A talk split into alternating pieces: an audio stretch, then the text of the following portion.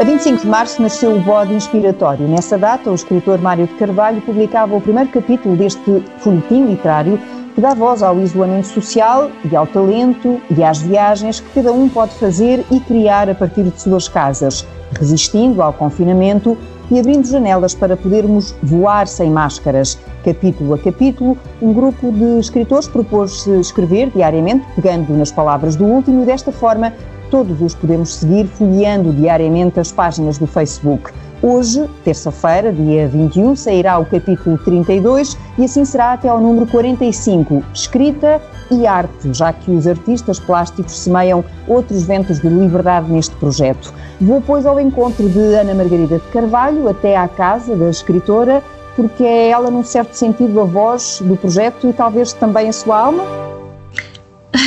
Pois não sei, não, não, não, não, não acredito muito em, em almas, uh, mas sim, uh, foi um projeto em que eu uh, lancei um desafio. Uh, 40, primeiro éramos 20, 20 escritores, 20, 20 almas, Uh, depois tornaram-se 40 porque teve uma adesão muito grande e agora estamos em 46 e vamos acabar aqui porque uh, está a ser absolutamente extenuante e está a exigir também um grande esforço físico uh, da minha parte e da parte. Entretanto, já somos uma equipa, já não estou sozinha, já, já, já somos sete, porque entretanto isto alargou-se ao vídeo, alargou-se ao áudio, alargou-se às entrevistas, alargou-se à arte logo no início e também também uh, temos um grupo de, de tradutores uh, ingleses muito profissionais, temos um site em inglês,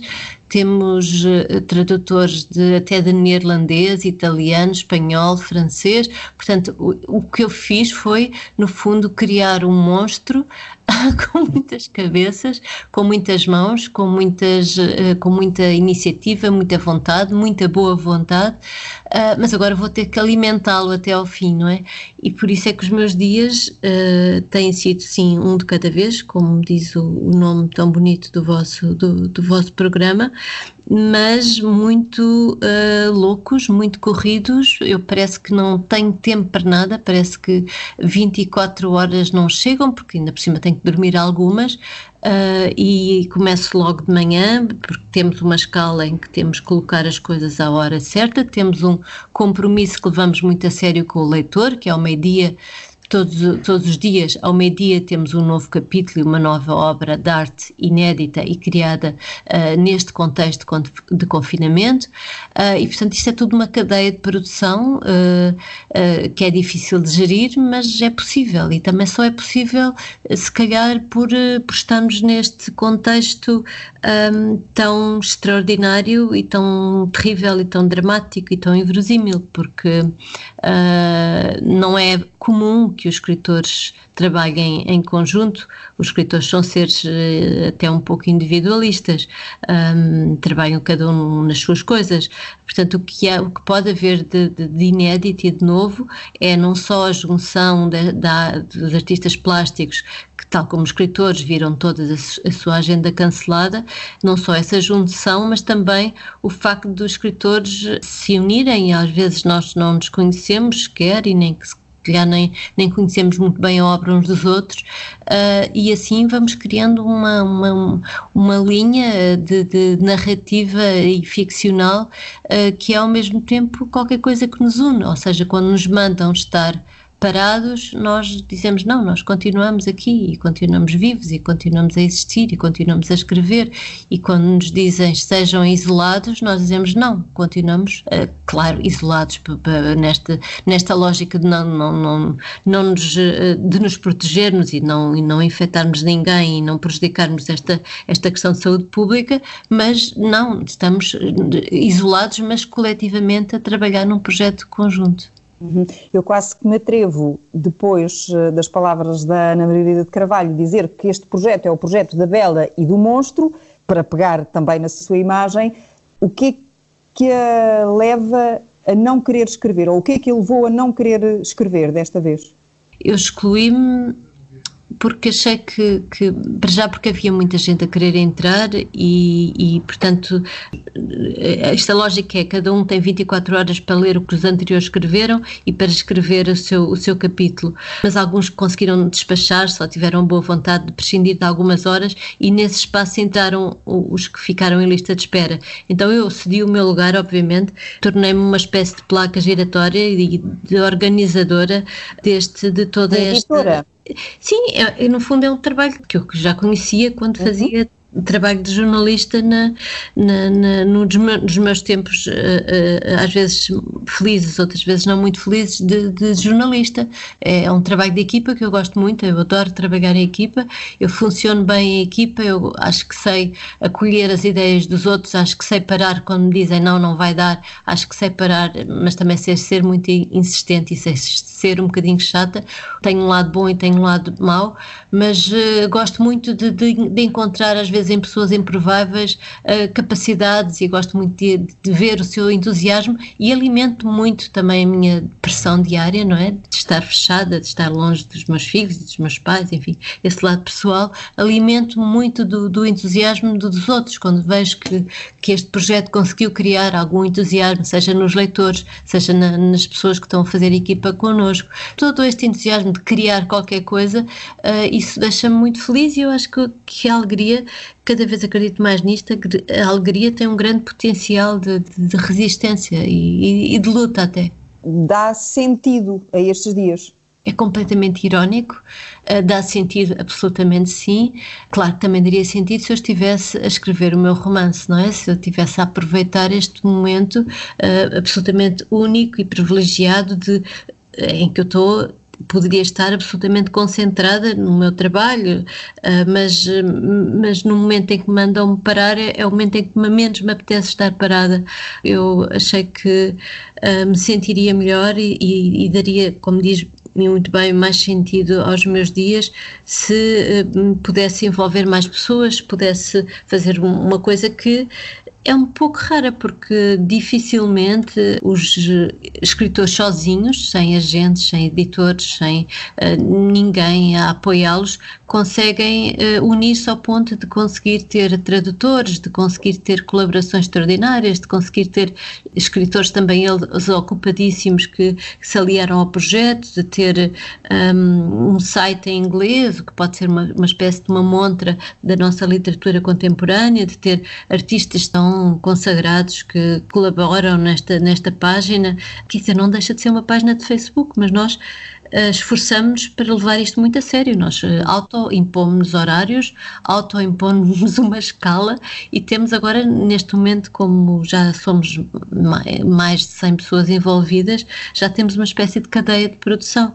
Pronto, é uma coisa única que só pode ser feita neste contexto, como, como eu já disse, mas deixa-me deixa feliz, sim. Falou agora aí do, dos, da vasta equipa e, e, das imensas colaborações. Eu, só para quem ainda não conheça o projeto ou ainda não tenha tropeçado nele, apesar de, das redes sociais estarem muito ativas nestes tempos, podemos ver uh, pinturas de Manuel João Vieira, ou também a arte de Fernanda Fragateiro, ao mesmo tempo que vamos eh, acompanhando leituras e os capítulos eh, de vários escritores, desde Afonso Cruz, Patrícia Reis, Adélia Carvalho, Joel Neto, não vou dizer todos, porque sim, senão ficávamos aqui o tempo. Pois, porque são, são, somos 46, mas quer dizer, o objetivo. Eu até disse 45 no início. Eh, porque entretanto, entretanto foi crescendo desde que falámos. ah, pronto. Sim, mas, mas a verdade é que, sim, isto, é, mas vai parar nos 46 seguramente, porque entretanto também já nos aproximamos do final, que será no dia 5 de maio. Sabia, sabiam desde o início quem seria o o primeiro, de quem escreveria o primeiro capítulo e quem iria escrever o último também. Sim, exatamente. E, e escolhemos o Mário Carvalho para abrir, que é um capítulo que abre portas e. e Raios e coriscos. Exatamente, é esse o título do primeiro capítulo, que há portas, lança personagens, lança, lança suspeições e lança prováveis caminhos, por onde os escritores podem pegar neles ou não, e escolhemos também a, a, a Luísa Costa Gomes para finalizar, também é uma escritora com imensa experiência e, e acho que vai, vai ser um final, de, um grande final. E quando chegarmos a esse final, o que é que vai acontecer a seguir? Pois, uh, essa é, um, é uma, uma, grande, é uma grande questão, mesmo para nós. Ah, porque eu acho que fomos um bocadinho mais longe do que aquilo que esperávamos. Aliás, todos, todos ah, muitos dos escritores, e eu já agora queria dizer que são escritores de várias gerações, de, várias, de vários géneros, de vários estilos, desde a poesia, a literatura infantil, à prosa, várias idades também, e portanto com vozes e abordagens muito divergentes e, e, e antagónicas, e isso é que dá algum encanto ao projeto. Não é propriamente a sua linha de de continuidade que teriam um, folhetim, é mais, é, é, mais uma espécie de catálogo ou moldura de, ou retrato de, de, do, do, do, que é a literatura contemporânea de hoje em dia. Eu acho que primeiro, quando isto tudo acabar e o mundo abrir, acho que a primeira coisa que vamos fazer é uma grande festa, até para nos conhecermos, não é? As pessoas do Norte, as pessoas do Sul e as pessoas do, do Centro, enfim. E depois da grande festa, talvez pensemos eh, na possibilidade, sim, de existirem livros e editoras na altura, de editar o, o livro uh, e depois provavelmente uma, uma exposição, um catálogo, são coisas que estão, que estão em aberto. A Ana Margarida pensa uh, nesse livro, por exemplo, na hipótese de edição desse livro, como um livro com ilustrações, uh, pegando uh, em algumas das obras que foram uh, acompanhando a publicação diária dos capítulos, ou imagina de facto uma exposição à parte só?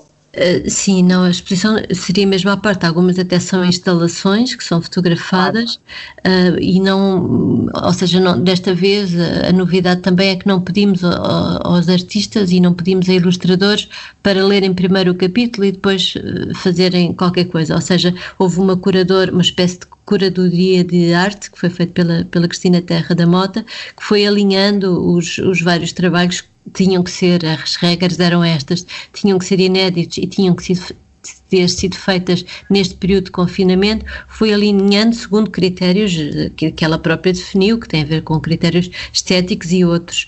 Depois entram num projeto paralelo que eu acho que ainda não está bem definido, os ilustradores, também eles 46, mas eu penso que estas peças, que são também elas todas diferentes e de artistas também de gerações diferentes e de abordagens diferentes, terão que ser expostas uh, de, de uma maneira diferente, mas um catálogo seria uma boa solução para todos.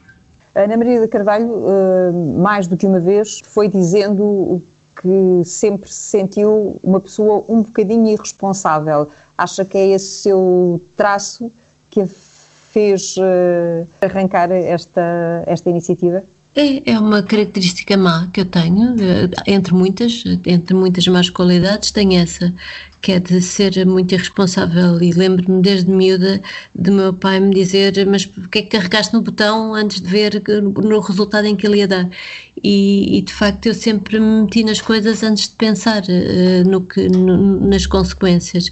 Sempre fui muito de dizer que sim, usar antes de agitar, não é? Uhum. Uh, sempre foi um bocadinho essa minha lógica de vida, até noutras, noutras áreas, não só profissionais, mas uh, primeiro digo que sim e depois vejo uh, o que é que acontece.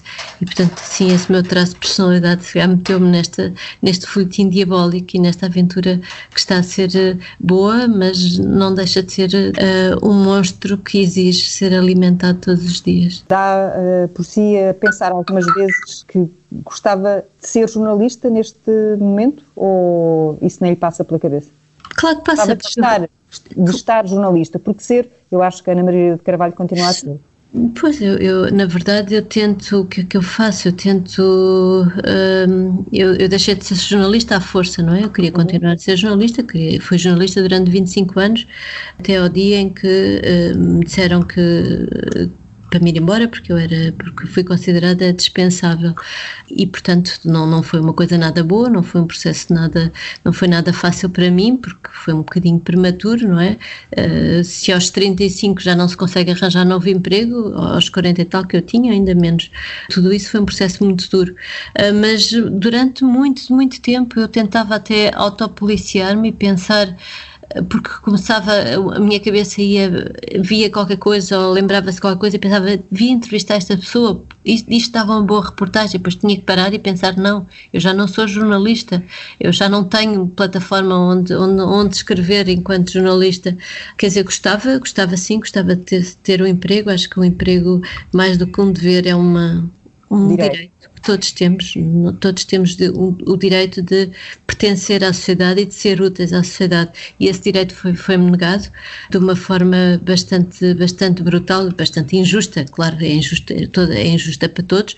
Não posso queixar porque, quer dizer, apesar de tudo, uh, tenho uma casa e tenho algum apoio familiar que, que também não é absolutamente uh, gigante e animador, mas, mas que, que, que, me faz continuar a conseguir sobreviver. Não, não, não estou a falar numa lógica de sobrevivência, porque há muita gente que fala mesmo numa lógica de sobrevivência, mas de qualquer maneira, hum, em termos uh, psicológicos, foi uma coisa muito pesada, muito dura para mim e que uh, volta e meia ressurge, ressurge em mim, a jornalista que fui nesta, nesta coisa de, de, de fazer este projeto eu estou de facto a, a, a, funcionar como uma editora que fui, fui editora durante algum tempo, também geri um site de, de cinema durante algum tempo, portanto hum, acho que volta e meia e, e, esta foi a altura em que isso mais ressurgiu durante estes três anos de, de inatividade, essa, esse meu lado mais jornalista uh, ressurgiu. Também noutras coisas, enfim, mas nesta talvez mais claramente. Quem é que gostava de entrevistar? Hum, o Chico Buarque, nunca entrevistei. Ele era suposto vir, vir cá, Para já não vem. Exatamente, e já não vem. Gostava de o entrevistar, já estive sentada em frente dele numa conferência de imprensa e fiquei completamente emudecida. Uh, estupidamente não consegui fazer-lhe nenhuma pergunta, mas agora que já sou mais velha, se calhar até, até, até conseguiria, quem sabe. Uh, o John Cleese também, uh, cujos, que, que, viria cá e cujo espetáculo foi, foi cancelado.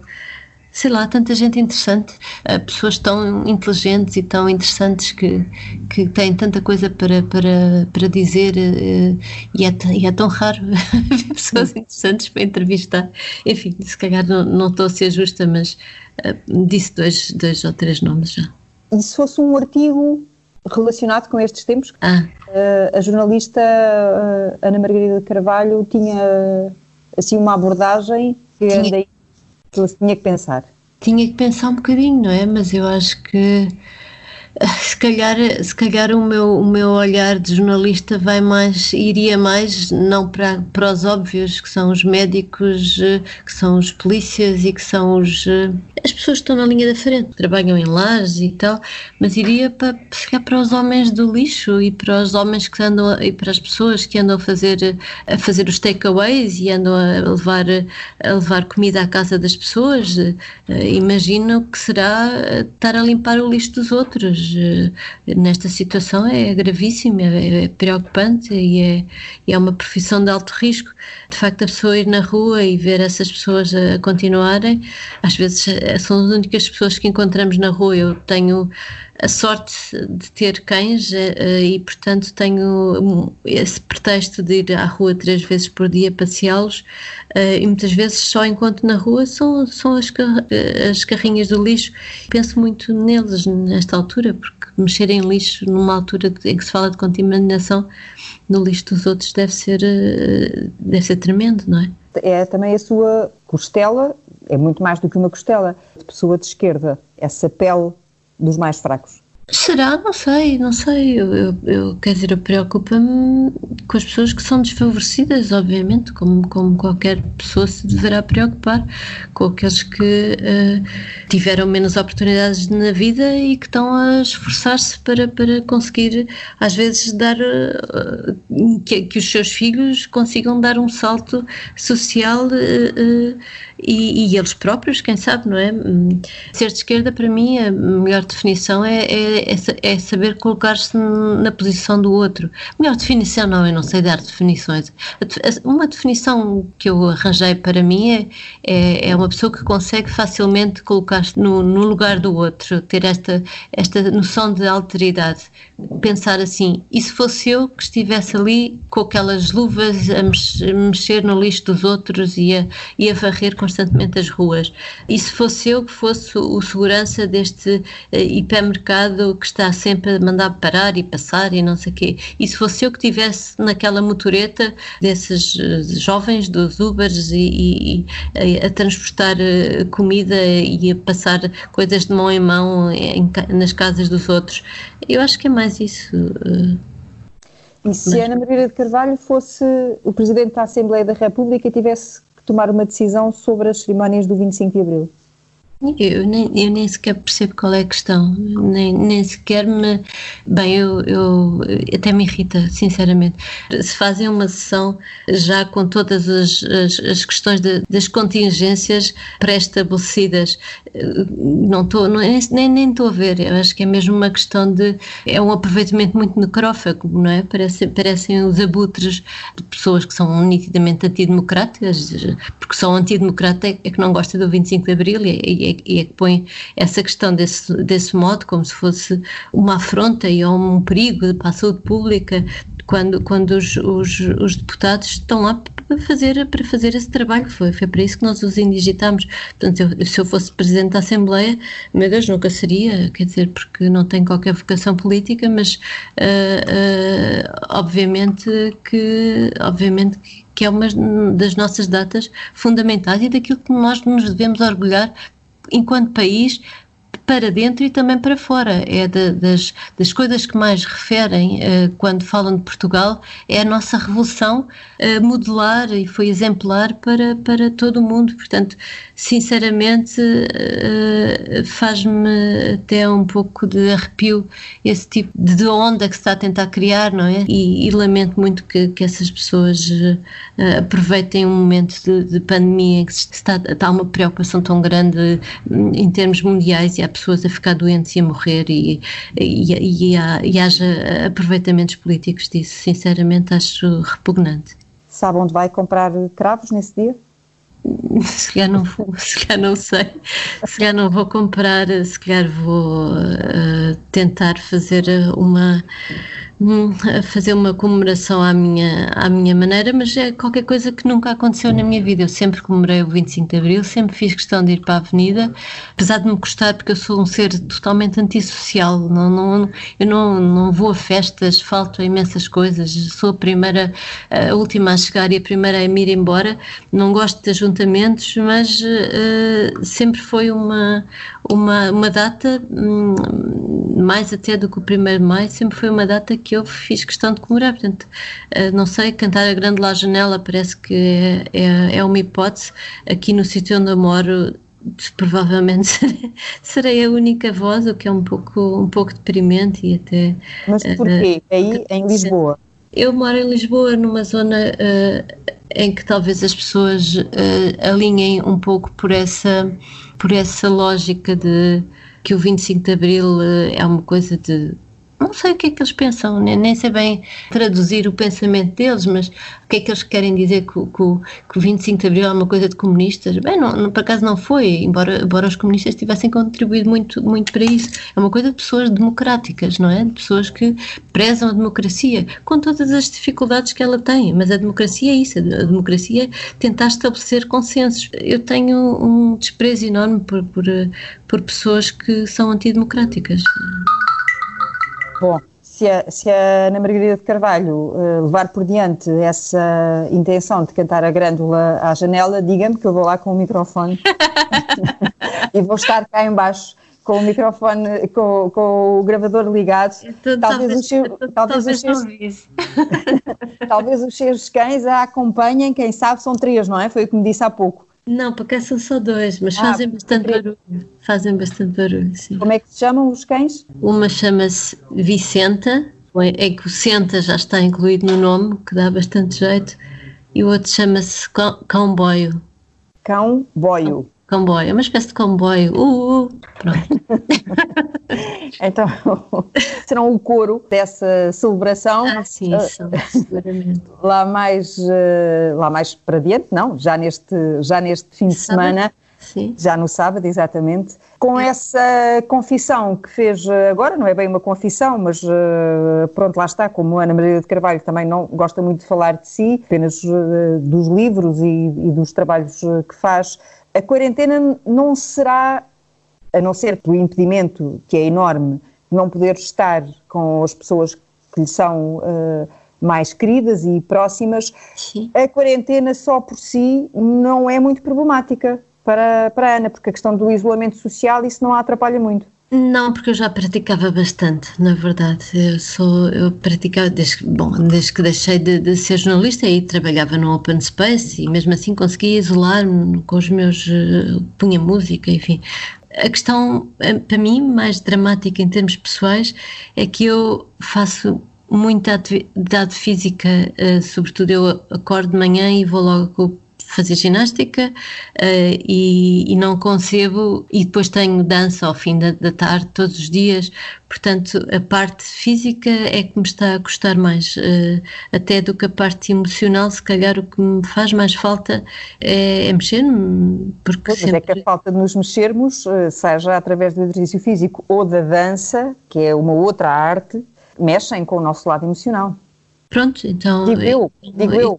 Mas sim, mas, mas tem toda a razão. Eu, eu quer dizer, o, o, que eu faço uh, na ginástica é esforço físico, não tem nada de, de, de, de especial e, e, não tem ciência nenhuma. Pronto, é fazer esforço físico para me cansar e para exercitar os meus músculos, essas coisas. Mas ajuda. Ajuda. O que eu fazia em termos de dança era um bocadinho mais terapêutico, porque tinha que estar absolutamente concentrada e tinha que estar uh, muito atenta à música para não me perder nas coreografias e para fazer as coisas corretamente. E é uma coisa em que tem, temos que estar a pensar nos dedos e temos que estar a pensar na cara e temos que estar a pensar uh, no, ritmo e temos que estar a pensar nos movimentos. Era um momento em que eu desligava, eu não podia pensar em rigorosamente mais nada se não errava, se não enganava, se não punha um pé num sítio em vez de pôr no outro. Enfim, mas isso, isso de facto facto era muito terapêutico para mim e, e custa-me imenso e as aulas online não, não, não, não me é relaciono bem com elas, não, não é a mesma coisa. E até porque essa dança que praticava, que pratica, agora não, mas que, que lhe faz falta, se eu bem percebi, é uma dança uh, social. Não, não é dança ah. social. Ah. Dança, chama-se danças sociais, aquelas okay. que são o tango e o, o, Não, o que eu faço é exercícios, enfim, tem que ser, tem que ser modesta, porque exercícios de dança clássica uh, e, e, e, tudo o que tem a ver com isso, não é? Também um bocadinho contemporâneo e um bocadinho de. E, e tudo o que tem a ver com a dança, que são aqueles alongamentos muito extremos e exagerados, mas que eu adoro, e é conseguir uh, através da dança, mesmo que nós estejamos feias com os carrapitos todos mal alinhados e mesmo que estejamos uh, mais gordas, uh, eu estou a falar no feminino porque a maior parte são mulheres, não é? Que faz uhum. dança clássica.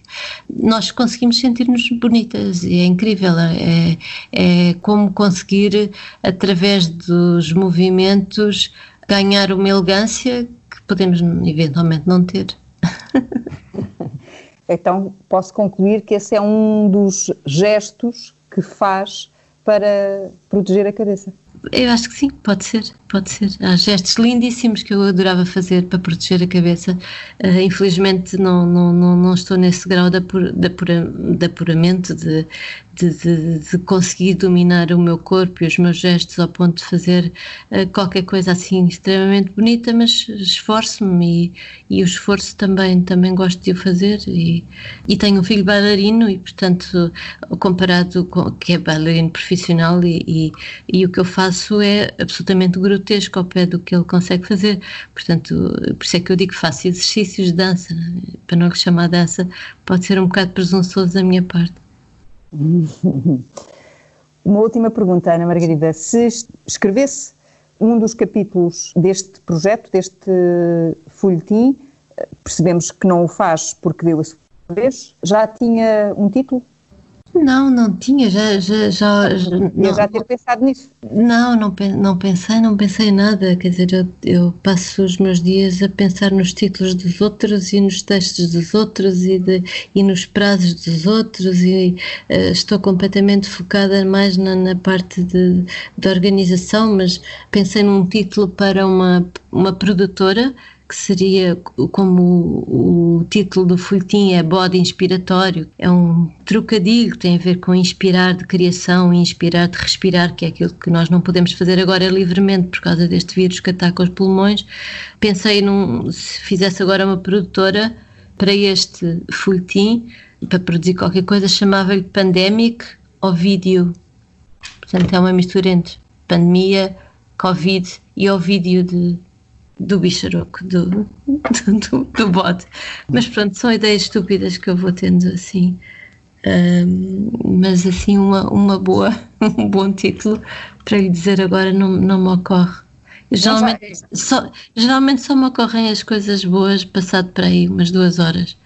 Ah, Tínhamos que esperar muito.